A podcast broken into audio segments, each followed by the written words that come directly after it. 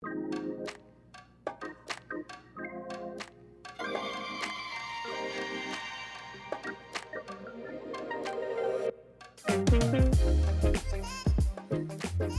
מספר 2 בפודקאסט גיוס ומה שמסביב, אה, והפעם בחרתי לארח את דוד גולן. אה, אני מניחה שרבים מכם כבר מכירים אותו, אה, דוד ככה איש, איש sourcing וגיוס מאוד מאוד מוכר בתעשייה שלנו. בטח אולי שמעתם וראיתם אותו לא פעם בקבוצת HR for HR, השתתף ולקח חלק בהקמה של כנסים. לאחרונה גם הפכנו לחברים טובים מתוך הקשר של בין פיקארו ופורטר. אז בכלל אה, הפכנו להרבה יותר קרובים.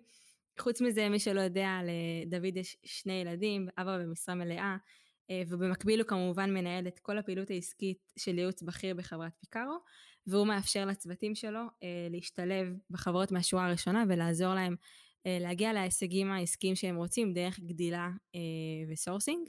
אני טלה סייג, ומתחילים.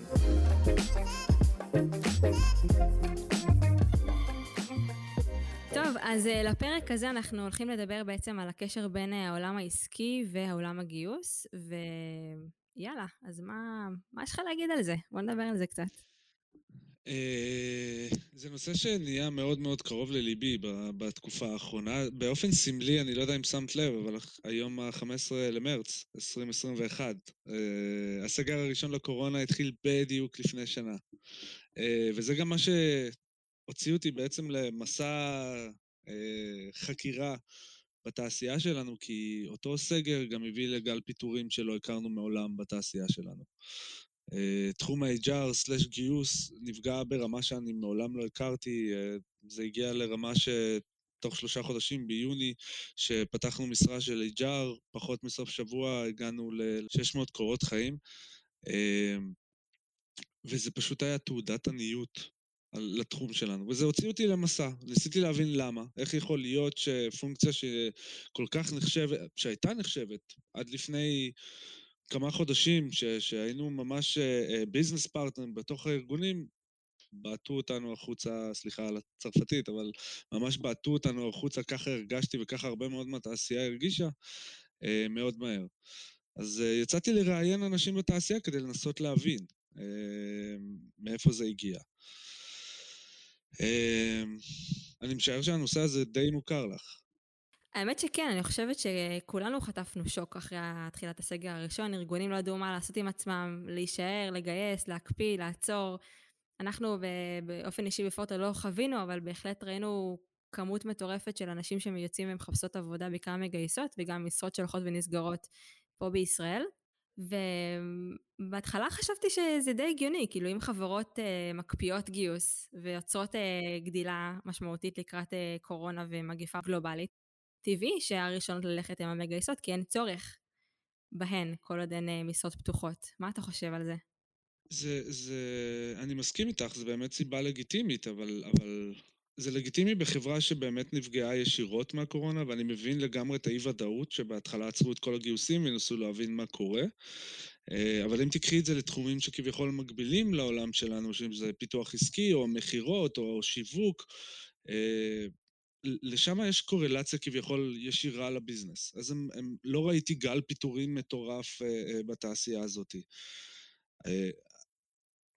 אני, אני מעולם, כאילו, זה, זה פשוט היה נראה לי, אוקיי, אנחנו לא מגייסים עכשיו, אז תיפטרו מכל המגייסות, כי זה היה סוג של זילות כזו, מתוך מחשבה של אוקיי, אנחנו מקסימום נגייס עוד הפעם אחרי כמה חודשים עוד, עוד פונקציית גיוס, כי זה לא, לא רואים בזה ערך מקצועי מסוים שצריך אה, אה, ממש משהו ש...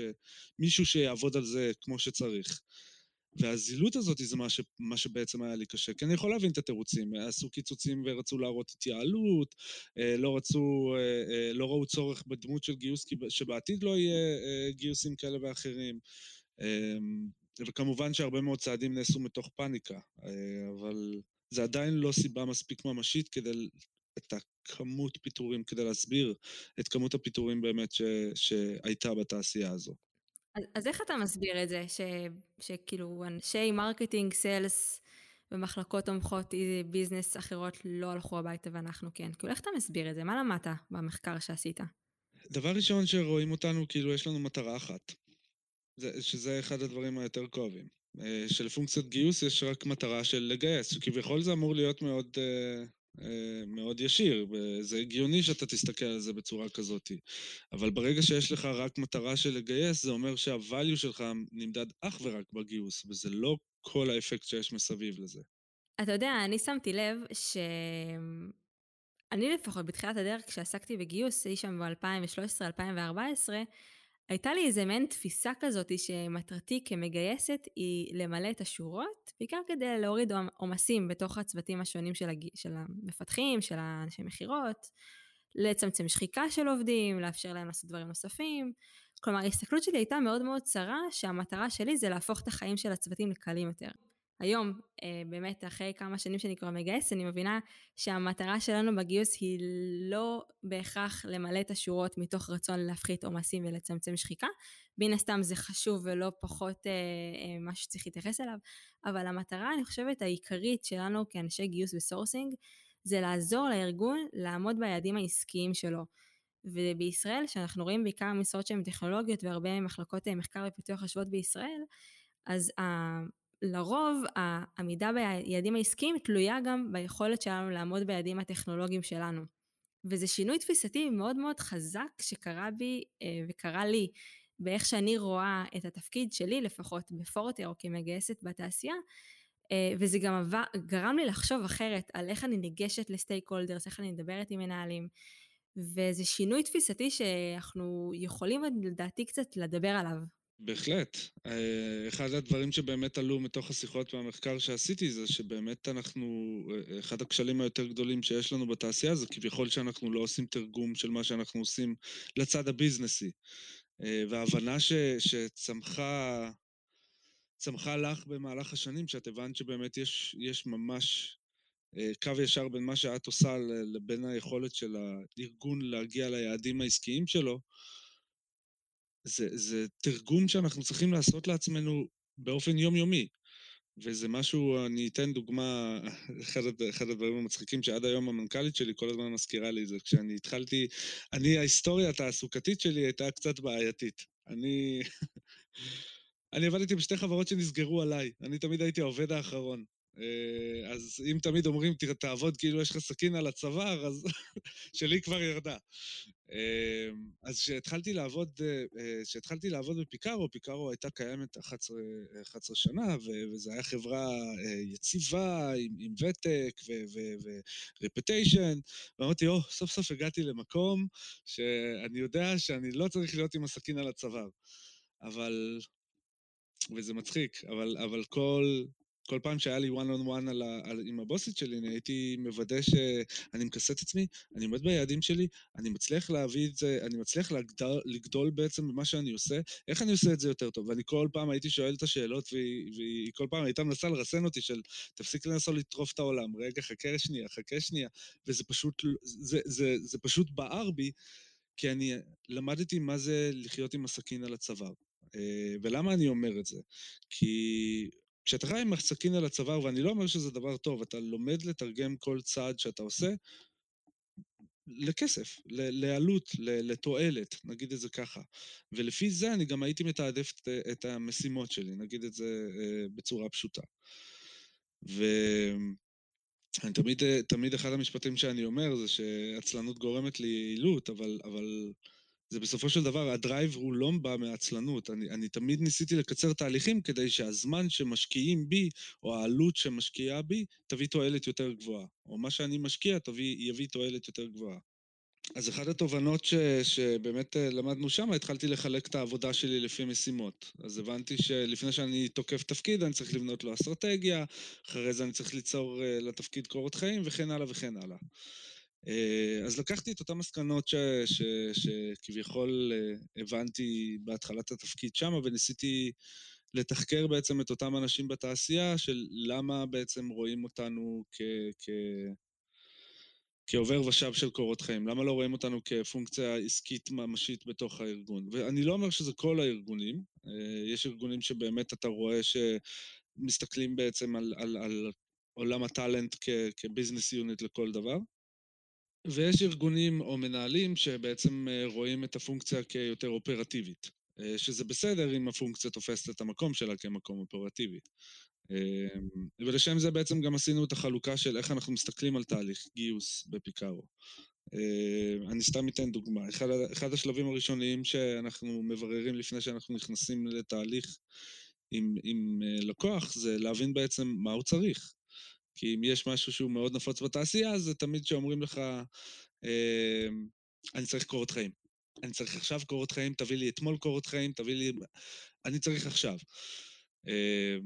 ואז אני לאט לאט מנסה לתחקר אותם, של לנסות להבין באמת מה הם צריכים. הם צריכים באמת יותר קורות חיים, כמה קורות חיים יש להם עכשיו, ומנסה להבין בעצם את האופרציה שקיימת כרגע, כדי לראות איפה אנחנו יכולים להיכנס ולעזור להם. ובשביל זה בעצם פירקנו את, את תהליך הגיוס לארבעה שלבים, שהראשון מהם זה באמת בניית האסטרטגיה, אחרי זה זה תהליך הייצור, של קורות החיים, שזה sourcing, שזה פרסום אה, אה, מודעות דרושים, שזה... אה, אפשר להכניס לזה שם אפילו תהליך מסוים או סגמנט מסוים, employer brand. אמ, ויש כמובן את התהליך האופרטיבי, שזה ניהול ה pipeline ותיאום הפגישות, ולראות שבאמת הכל עובד כמו שצריך כדי שבסופו של דבר המועמד יגיע לשלב הסופי. אמ, ותהליך הסגירה, והגענו למסקנה שכל אחד מה, מהשלבים האלה בעצם דורש, זה דיסציפלינה בפני עצמה. אה, שיש לנו אנשים בתוך הצוות שהם מאוד מאוד טובים בבניית אסטרטגיה, ויש אנשים שהם מאוד טובים בתהליך הייצור, ויש אנשים שהם ספצים, אני יכול להעיד, אני לא בן אדם כל כך טוב בניהול תהליך עצמו, אני יותר טוב, החוזקה האמיתית שלי זה בתהליך הייצור ובניית האסטרטגיה, סתם לדוגמה. אה, ויש אנשים שהם מאוד טובים בתהליך האופרטיבי והייצור קורות חיים, ויש אנשים שהם טובים בבניית אסטרטגיה ובסגירה. אחד ה talent acquisition הכי טובים שיצא לי להכיר בחיים שלי זה המנכ"לית שלי בפיקארו. היא יודעת לסגור, היא יודעת לסגור אנשים כמו שאני לא ראיתי בחיים שלי. אז מה אתה בעצם אומר, דוד, שאתה, שאתה כאילו מגייסת טובה, מגייסת עסקי, שרואה את העולם של הגיוס בעולם עסקי, היא מגייסת שיכולה להחזיק את כל הארבע פאנלים האלה ברמה טובה? זה מה שאתה אומר בעצם? כן ולא. Uh, אני חושב שכן, כי זה נדרש מאיתנו הרבה פעמים. כשאתה נכנס לארגונים, אתה לא בהכרח יכול באמת לפצל את, ה, את כל תהליך הגיוס לאופרציות, והרבה פעמים הכל נופל על אותו בן אדם. Uh, ולא, כי אתה צריך להבין איפה אתה חזק יותר. Uh, אני יכול לתת דוגמה. למשל, היה ארגון שנכנסנו לתהליך איתו, ובאמת יצא לי לפגוש שם את אחד הסורסריות היותר טובות שהכרתי. אמ, היא עשתה כביכול את, ה, את השלושה שלבים הראשונים פלולס, היא לא ידעה לסגור את האנשים. היא, הטנגו הזה של תהליך סגירה ומום וכיוצא בזה, שם בעצם הדרופ רייט היה משהו שאני לא ראיתי בחיים שלי. אמ, וזה כאילו זה עם, עם פנסים, מהבהב, אורות ניאון מעל זה, שכאילו רואים שיש פה בעיה. אה, וכל מה שהיינו צריכים לעשות, כל מה שהיינו צריכים לעשות בשביל לייעל להם את התהליך גיוס, ובאמת זה לא היה אנחנו לא באמת היינו צריכים להיות שם לייצור קורת חיים, אנחנו היינו שם אולי כדי לעזור קצת, אבל בסופו של דבר אני חושב שההישג הכי גדול של אותו פרויקט היה פשוט לשנות להם את התהליך גיוס, שמי שהגיש את, את, את ההצעה יהיו המנהלים המגייסים. ואז ראינו ממש פשוט שינוי משמעותי, כאילו, ב-acceptance rate. אתה ראית את זה פשוט פשוט, פשוטו כמשמעו. והסיבה שאני מציין את כל זה, זה כי כשראיינתי את אותם אנשים בתעשייה מאוד מאוד גדולים, רובם שמו דגש מאוד גדול שרוב uh, uh, תהליכי הגיוס, או רוב אנשי הגיוס בתעשייה, מתמקדים בתהליך האופרטיבי. שזה, שזה, אני, אני חס וחלילה לא אומר את זה כמשהו רע, ואני לא בא להוריד אף אחד, אבל זה ממש משהו שמישהו אמר לי. זה סוג של glorified secretary. אני חס וחלילה לא בא להוריד אף אחד, אבל כשהוא אמר את זה אני פשוט הזדעזעתי, כי אם הוא מרשה לעצמו להוציא את המילים האלה מהפה שלו, זה אומר שככה תופסים אותנו. כמה שזה מעליב, זה אומר שככה תופסים אותנו. ואם אתה מסתכל על, על, על אופרציה אה, בזילות כזאת, הרבה יותר קל לך להיפרד מאותו בן אדם. אה, ובאמת, זה, זה כבר באמת לקח אותי למסע חשיבה רציני. אה, ואז ניסיתי להבין בעצם, התחלתי לראיין אתכם, וסתם עשיתי שיחות כדי להבין בעצם מה עושה את המגייסים שאני תופס הכי טובים בתעשייה, שונים מהשאר. והגעתי למסקנה ש, שכולם, יש כאילו, יש, יש התאמה פחות או יותר בתכונות אופי, אה, בין כולם. הם כל אחד שונים וכל אחד מיוחד בפני עצמו, ולכל אחד יש את החוזקות שלו, כמו שאמרתי, אבל, אבל הם כולם, יש להם את אותו characteristics, אין לי דרך אחרת להגיד את זה. והדבר הראשון שבאמת, אה, אה, שראיתי, הדבר הכי קריטי, זה הצמאון למידע. במקרה יצא לי לראות אה, הרצאה של מישהו שאני עד היום מצטער שאני לא שמרתי אותה, אבל אני לא, הוא פשוט, זה היה הכי חטף שיש, אבל זה פשוט נחרט לי בראש מה שהוא אמר. הוא אמר, אה, The age of information is dead. אה,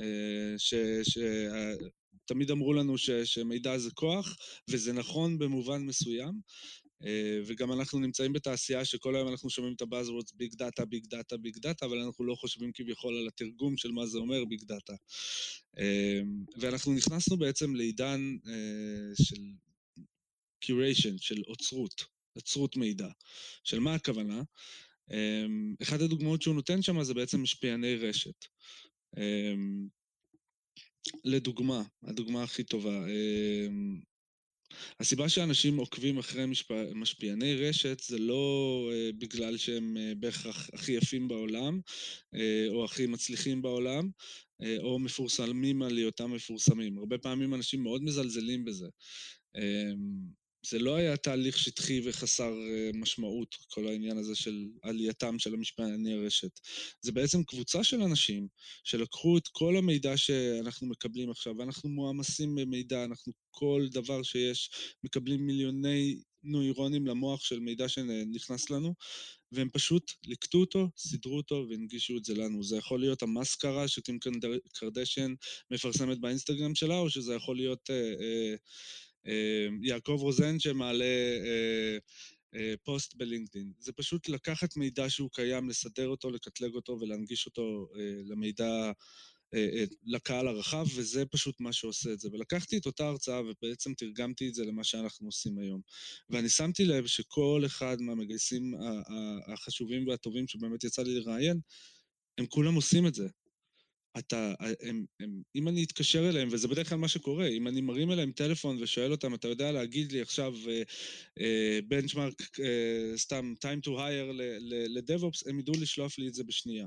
אם אתה יודע להגיד לי עכשיו איפה אני יכול למצוא, באיזה חברות עכשיו אני אמצא למד הפעם DevOps, DevSecOps, אה, שקיימות בתעשייה, או איפה אני יכול למצוא, למצוא אה, Quantitative Researcher, אז הם ידעו להגיד לי בדיוק איפה האנשים האלה נמצאים. וזה לא מידע שהם חייבים אה, לאגור במוח. זה בא מסקרנות, זה בא מעניין, וזה מהרצון הזה שכל הזמן לדעת, כי זה יכול לשפר בעצם את התפקיד שלהם. אמ, וזה זה, זה פשוט היה, זה היה קורלציה מושלמת בין כל המגייסים, הם כולם היו אנשי בנצ'מארק כזה, והם תמיד היו עם, הד... עם המידע, והם תמיד ידעו איך לקחת את המידע הזה ולהנגיש את זה הלאה.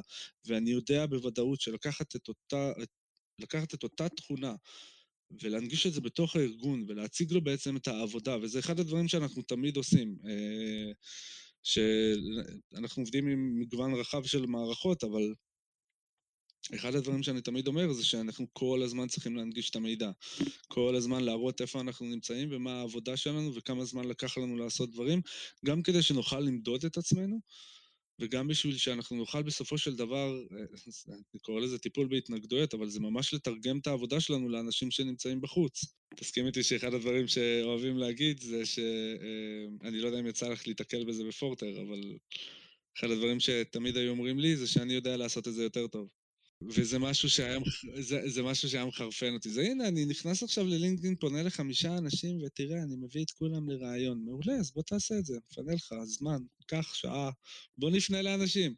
אני חושבת שזה משהו שהוא קורה בכלל ב-HR, כאילו, זה, זה מחלה כרונית שיש לא רק בגיוס, גם ב-HR, שאנשים יודעים טוב יותר איך לעשות אפי אאואר, ואנשים יודעים יותר טוב לעשות איך לעשות גיוס, ואיך לעשות מסיבת לינקדאין, ואיך לפנות לאנשים, ברור, ככה זה. נכון, נכון, והדרך שלי בעצם אה, להדוף את אותן טענות זה בדרך כלל להראות להם את כמות העבודה שמושקעת אה, מאחורי זה, ואני חושב שזה בעצם, מפה מגיעה הזילות. כי כביכול, ברגע שאתה מקבל את המוצר המוגמר, אה, אני יכול לתרגם את זה אותו דבר גם לעגבניות ומלפפונים. אה, כשאתה מקבל בעצם את הסלט מוכן, אתה לא חושב על כמה זמן לקח לחקלאי לגדל את העגבנייה ושזה נשלח מטורקיה לישראל, ואתה לא חושב על כל הדברים האלה מסביב. אתה חושב על זה שאוקיי, יש פה סלט, הסלט הזה מתאים לי? לא, אני אבחר סלט אחר, אם הסלט הזה מתאים לי? לא. אז זה גורם לך לסוג של זילות, כי בסופו של דבר כל מה שאתה רואה זה רק סלטים. אמ, לא אני חושבת ש... אני חושבת שאני יכולה ככה לצאת עם מה שעוזר לי לפחות, אה, בפורטר, כדי להתמודד עם מה שאתה אומר, על גם להתמודד עם התנגדויות וגם לשפר, לדעת, לספר איך השטח מזיע ומה אנחנו עושים כדי להביא את הפייפלנים האלה באמת. אני חושבת שהדבר הכי חשוב כמגייסים זה להיות שקופים. כלומר, שקופים לא ברמת הנראות שלנו, אלא ברמת השקיפות מה עשינו. אה, אני חושבת שאחת הדרכים לייצר טראסט ברמה מאוד מאוד גבוהה וטובה, זה ביכולת שלנו לשתף על אמת אבל, מה קרה בשבוע החולף, ברבעון החולף, בשנה האחרונה בארגון. ואני יכולה לתת נגיד לדוגמה מה אני עושה. אה, בימי כל יום חמישי אני שולחת מייל בסוף היום, באזור שבע וחצי בערב, לכל ה stakeholders שמעורבים בתהליכי הגיוס, וממש מספרת מה קרה בשבוע האחרון.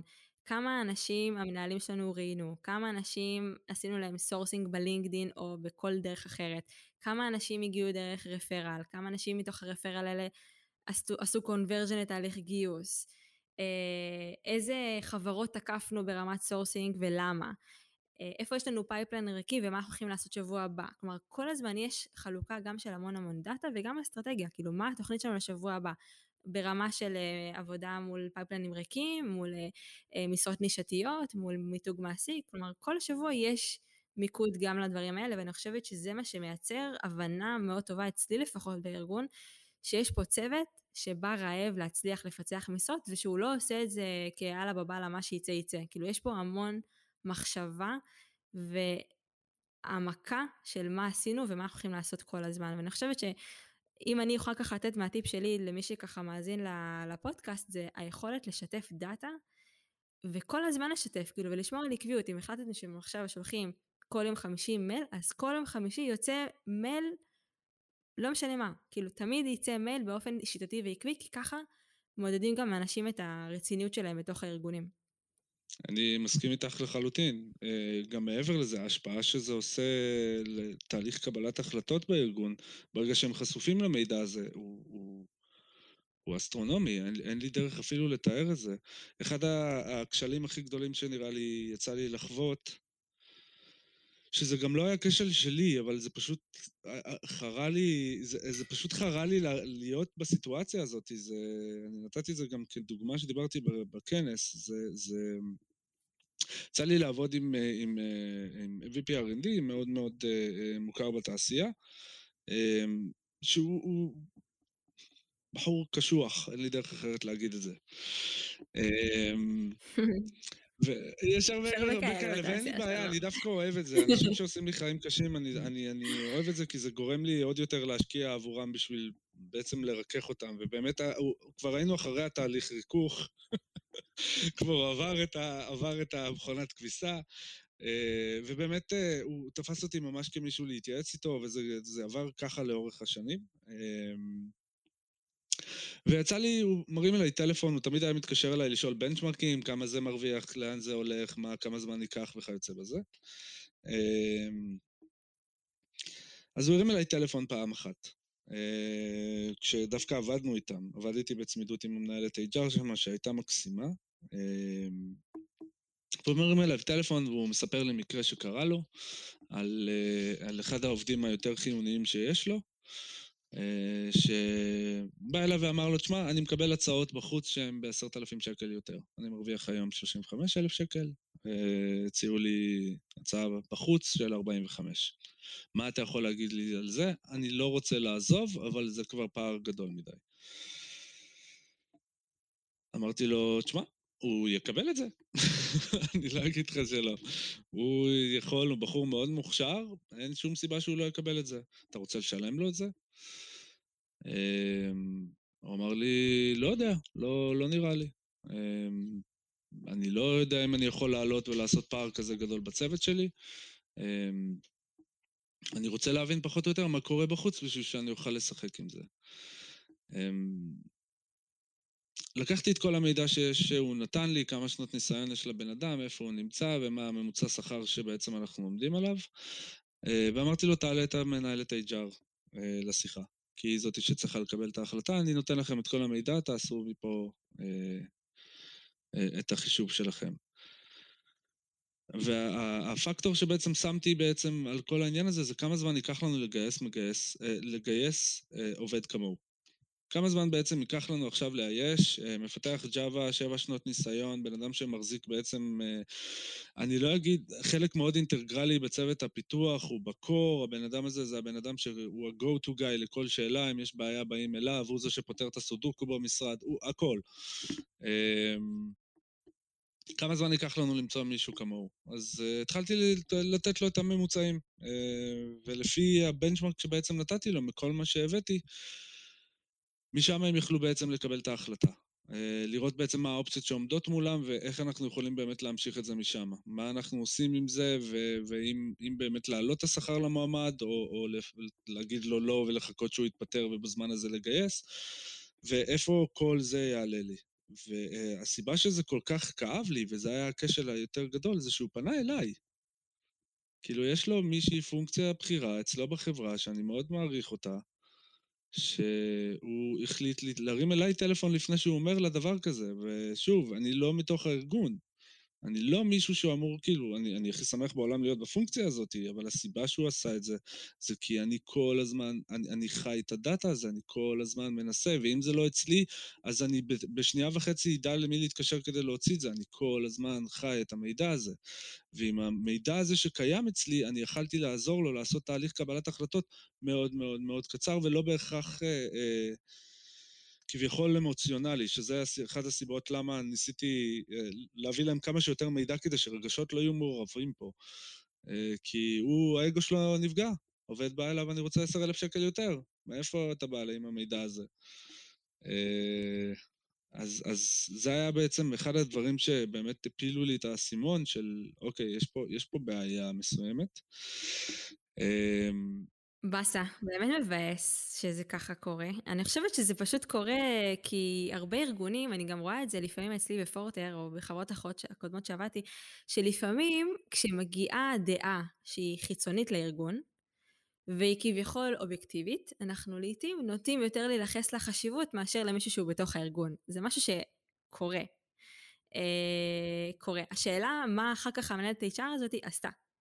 כלומר, אני אם הייתי בסיטואציה שלה לצורך העניין, הייתי אומרת, אוקיי, יש פה משהו, צריכה לעבוד עליו. מה אני עושה כדי שזה לא יקרה לי פעם הבאה? שאני הפונקציה שאפשר לפנות אליה כדי לחשוב ביחד על הדבר הנכון, אם לא לצחר, כמה יעלה לנו לגייס מחדש, כמה יעלה לנו עלות גיוס אותי, כמה ייקח לנו זמן לעשות רמפאפ לעובד חדש. הייתי מנסה לחקור את הסיטואציה. אבל אה, אני לא חושב שאת היית נמצאת בסיטואציה הזאת עם הסיבה הפשוטה שאת כל הזמן מראה להם מה בעצם את עושה. ברגע שמנהל מודע לכמה זמן, אחד הפקטורים בשיחה שלי עם אותו מנהל, זה היה להסביר לו, וזה היה בעצם החלק הכי מאתגר, שלוקח 180 יום במינימום, פחות או יותר, לאייש משרה כזאת. ואמרתי לו, אוקיי, קח את ה-180 יום האלה, כמה זה יעלה לך? רק פנימית זה יעלה לך בסביבות ה-30-50 אלף שקל, רק פנימית. נגיד שאתה מוציא את זה להשמה, נגיד ואתה מביא אותי לעשות sourcing על המשרה הזאת, כי זו משרה מאוד מאתגרת, תוסיף לזה עוד עלות. אז, אז ברגע שתרגמתי לו את זה ממש ל, ל, ל, לחור של, ה, של האגורה, אז, אז אני לא יודע למה אומרים חור של אגורה, פעם היה חור באגורה? אה, זה השעה, עשר בלילה, אני רואה שזה משפיע עליך. סליחה, סליחה. אה, אני לא יודע למה אותי... זה החור של השנקל? איך אומרים את זה? אה, ברגע שתרגמתי לו את זה באמת לעלות הממשית של כמה זה יעלה לו עכשיו לגייס את הדבר הזה, את, את ראית פשוט שהאמוציות ירדו.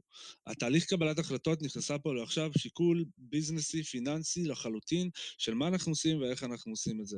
על, אותה, על אותו משקל, לקחת את העלות גיוס הזו, אתה יכול לתרגם את זה, וזה לדעתי אחד הכשלים הכי גדולים שהיה לנו בתעשייה, וזה למה גם עשינו את זה, אתה יכול לתרגם את זה לכל, אה, אה, לכל רובד עבודה כביכול בעולמות ה-HR, אם אנחנו מדברים על זה. אתה עושה אה, אה, הערכת ביצועים בשביל בסופו של דבר שזה יעזור לך לעש, לא, לעשות retention לעובדים שלך. אתה עושה כל מיני פעולות כאלה בסופו של דבר שאתה יכול לתרגם mm-hmm. אותם לכסף. ואחד הדברים היותר קשים זה שלא, אנחנו לא מתרגמים מספיק את העבודה שלנו לכסף.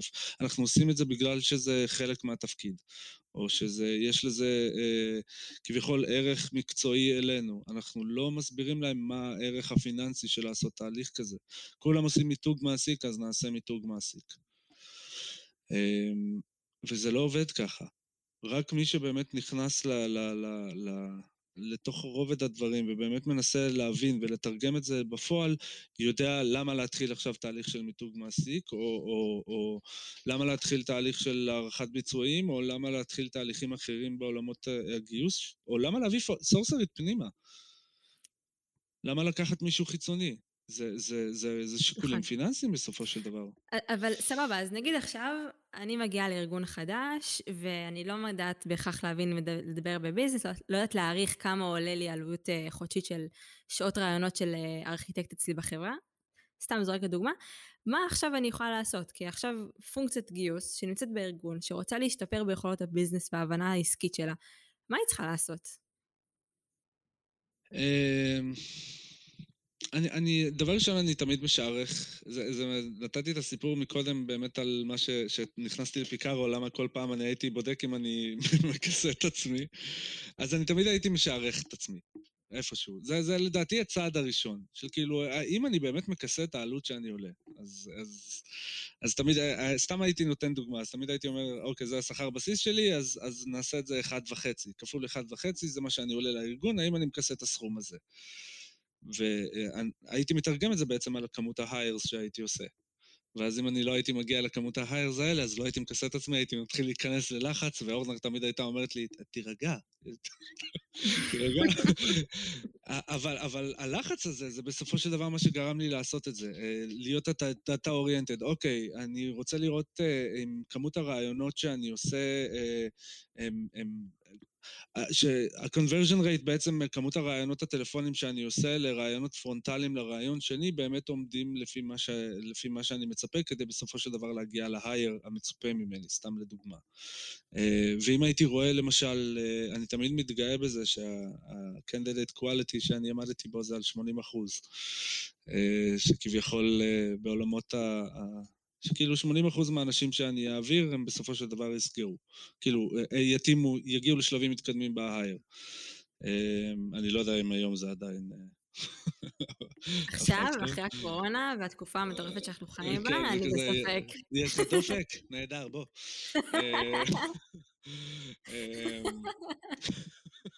וואי, חופשי. אמ, אתה יודע מה זה מזכיר לי? זה מזכיר לי שב-2013 הייתי צריכה לגייס מלגזנים בקריית גת.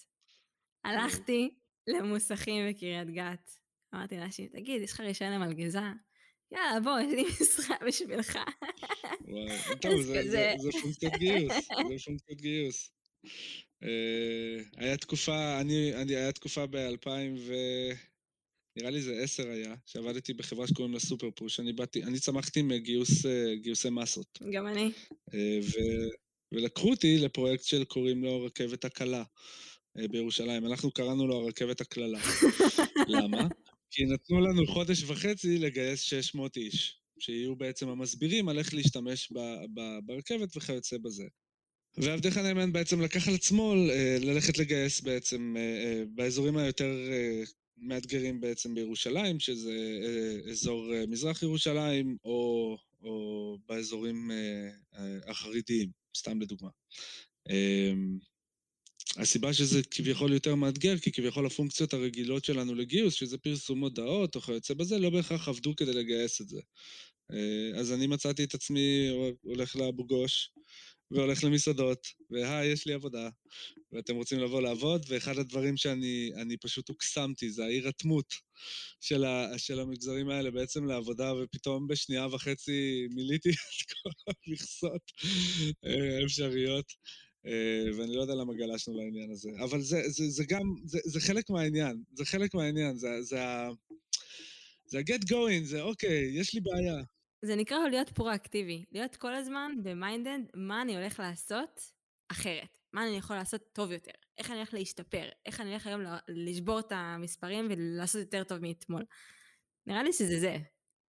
אני, יצאנו לדבר על זה בעבר, אני, אני לא רואה את ה drive הזה כביכול בעצמי, של הפרואקטיביות על יתר המידה, אני פשוט אוהב לפתור דברים.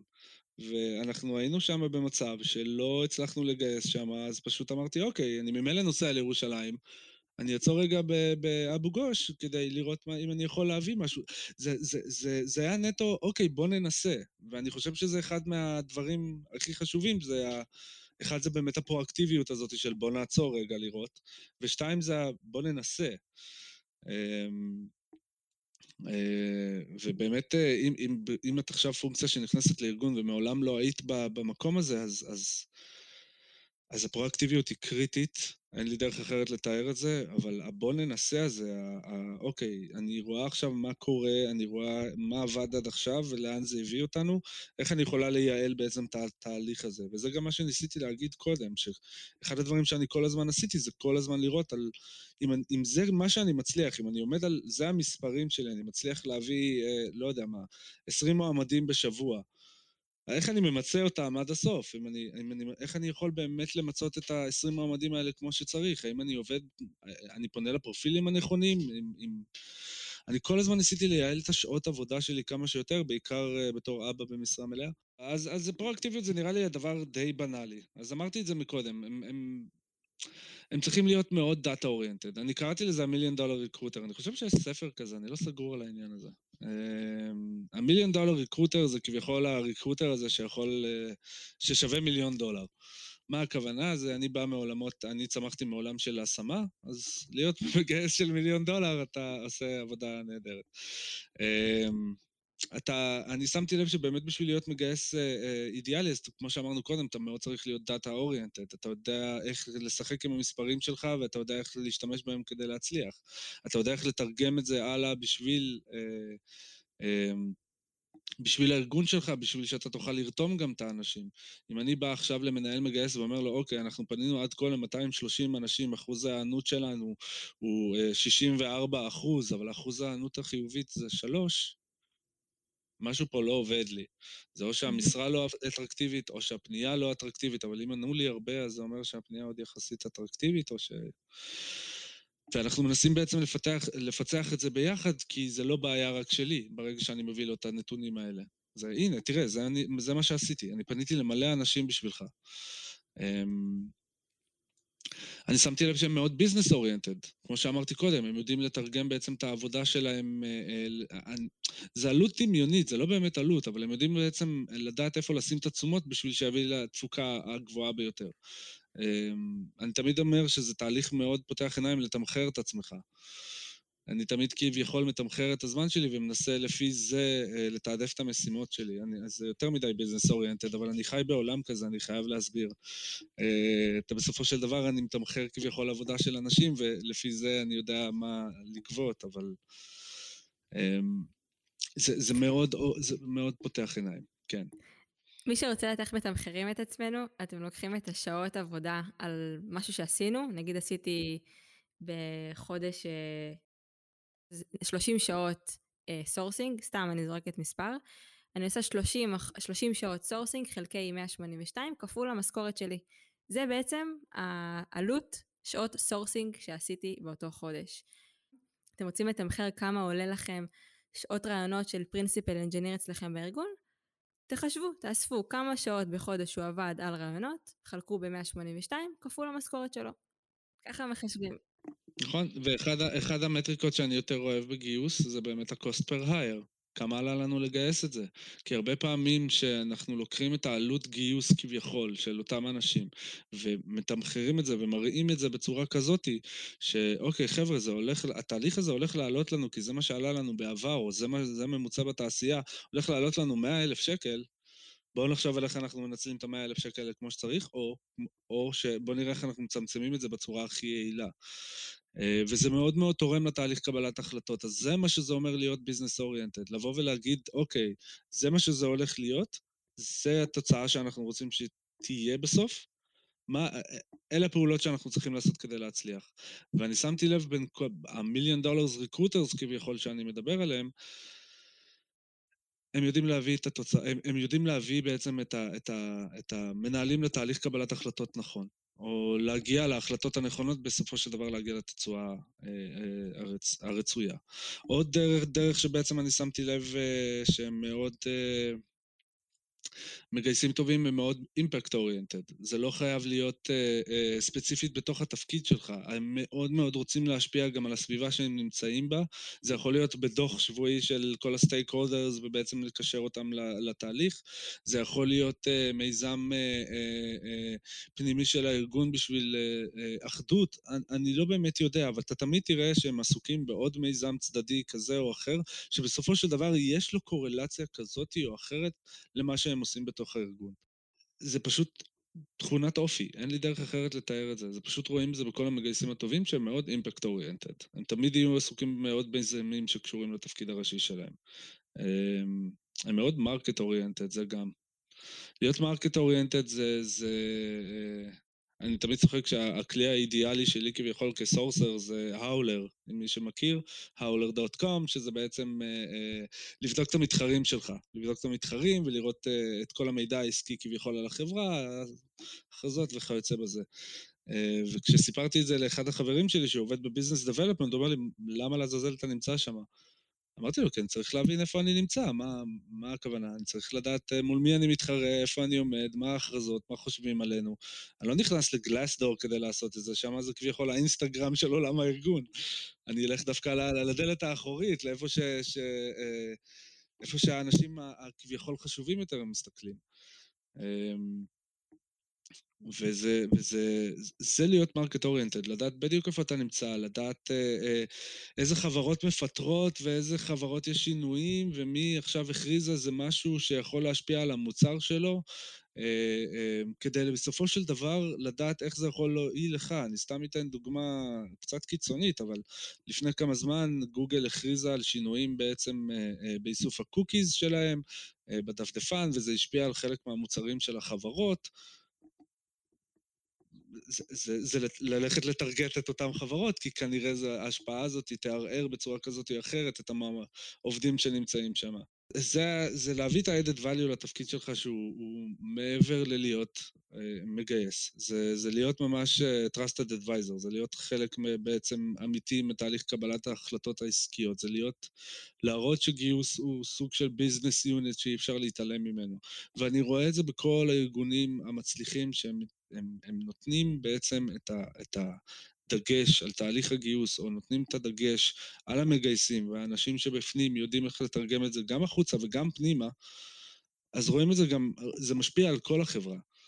אה, אחת הסיסמאות היותר אהובות שיש לנו בתעשייה זה ארגון מגייס. חייבים להפוך להיות לארגון מגייס. אה, אבל מה זה אומר בפועל? כל הארגונים מגייסים. מה זה אומר להיות ארגון מגייס? אז להיות ארגון מגייס זה שכולם יהיו רתומים לגיוס, שכולם ידעו מה זה, שכולם ידעו את הקושי, שכולם ידעו את, ה, את ה, אה, אה, הפלוסים בזה ו, ואת המינוסים בזה. יש לך, יש לך רגע, לפני שאנחנו מסיימים, אני אומרת, שנייה, עכשיו נגיד יש אה, מגייסות שרוצות שנייה לצאת מ, מחברת השמה, או בתחילת דרכן, הן מתחילות להשתלב בתוך ארגונים. יש לך טיפים עבורן מה לעשות בימים הראשונים שלהם, בחודשים הראשונים בתפקיד, כדי כן לייצר איזשהו מעגל הבנתי טוב על הארגון ועל העס, הצד העסקי שלו? יש לך כמה טיפים לתת? כמו שאני הלכתי וניסיתי להבין, אז התחלתי לראיין אנשים, אז, אז, אז פשוט להתחיל להיות נוכח בישיבות ו- ולכתוב, uh, uh, את הטיפ הזה את אמרת לי. לכתוב פשוט כל, את כל, לכתוב את כל המילים שאתה לא מבין, אה, ואני לא שמתי לב שאני הייתי עושה את זה, של כאילו אם היה איזה משהו, אני הייתי נכנס ישר לגוגל כדי לחפש, ואת פשוט הצפת את זה באחת השיחות שלנו, פשוט הצפת את זה. אה, שאין כזה דבר לא לדעת. כאילו, בסופו של דבר, בשביל שאתה תוכל, שיתפסו ממך אה, פיגורה, אתה צריך לדבר איתם באותו level. אז אם מדברים איתך עכשיו אה, על, על, על התהליך הפיננסי, על, או על הנפקות, או על מניות, או על, על equity, או whatever, אז לך תבדוק מה זה, ואם אתה לא יודע, תשאל. פשוט לשאול. ופשוט לא להפסיק לשאול שאלות, כי אף אחד, אין בן אדם בעולם שיודע הכל. אמ, ולרוב ממה שאני הכרתי, אנשים מאוד אוהבים ששואלים אותם שאלות על מה הם עושים. אה, ואנשים, זה גם עוד דרך מאוד טובה לרתום אותם אליך. אז פשוט לא, לא להפסיק ללמוד, פשוט כל הזמן ללמוד, לדבר עם האנשים הנכונים, לדבר עם ה-CFO, לדבר אם יש לכם אפשרות עם המנכ"ל כמה שיותר, מה, מה החזון של הארגון, מה ה-road map, איך אנחנו מגיעים לשם, מה האסטרטגיה להגיע לשם, איך אני יכולה לתרום בתוך התפקיד שלי כדי להגיע לשם, אמ, וכן הלאה, וזה פשוט נבנה בתוך זה. אה, ולא להיבהל, כאילו זה אחד, נראה לי אחד הדברים היותר אה, אה, מבהילים, שפתאום אתה נכנס לארגון ואתה רואה מכונה שהיא כביכול עובדת, ואתה לא יודע איך אתה תשתלב, או שאתה רואה את עצמך בתור גלגל יחסית קטן, אז... אז, אז לא, אז, אז, אז אתה יכול להפוך להיות לגלגל מאוד משמעותי, רק אם, אם תשמן את הצירים הנכונים, אין לי דרך אחרת mm-hmm. לתאר את זה. מדהים. טוב, אני עדיין עסוקה בגיוסי מסות, אה, במחשבה עליהם. זה מזכיר לי נשכחות. טיפ רק למי שצריך לגייס במסות, תחפשו את האנשים האלה שהם חברים של כל העולם ואשתו, הם כבר יעשו לכם את כל העבודה. נכון? עוד, עוד כן, לגמרי. אותי גייסו פשוט. אני בדרך כלל זה שמכיר את ה... אה, אז כן, אז כן, זה פשוט ככה. זה מצחיק, אבל, אבל אני, תמיד שואלים אותי איך נכנסת לגיוס, או מה אתה עושה בזה, כי כביכול זה תחום שהוא הוא, מאיזושהי סיבה נחשב ליותר נשי. אמ, זה, זה פשוט, אני חושב שזה אחד התחומים שבאמת משלב גם יכולת אה, בין אישית מאוד מאוד גבוהה, וגם יכולת מכירה מאוד מאוד גבוהה, וזה, אין הרבה תחומים כאלה. וזה זה, זה פשוט מדהים גם להיות הפונקציה כביכול האסטרטגית והביזנסית וה, והרצינית, וגם החבר הכי טוב והמקום לפורקן והיכולת של לתרגם את מה שקורה בחוץ ולהכיל את זה ולהוציא את זה החוצה, וגם להיות האיש מכירות הממולח הזה שכל הזמן יודע מה קורה ואיפה ולמה. ו... זה, זה באמת, אני, אני פשוט אוהב את התחום הזה. אני כל הזמן אומר, אני לא בחרתי אותו, הוא בחר אותי, ואני פשוט שמח שאני נמצא בו. אז נראה לי שנסיים פה. תודה רבה שהשקעת מזמנך לדבר איתי. אני תמיד נהנית לשמוע אותך וללמוד ממך תמיד המון. אז uh, תודה. תודה לך, טל.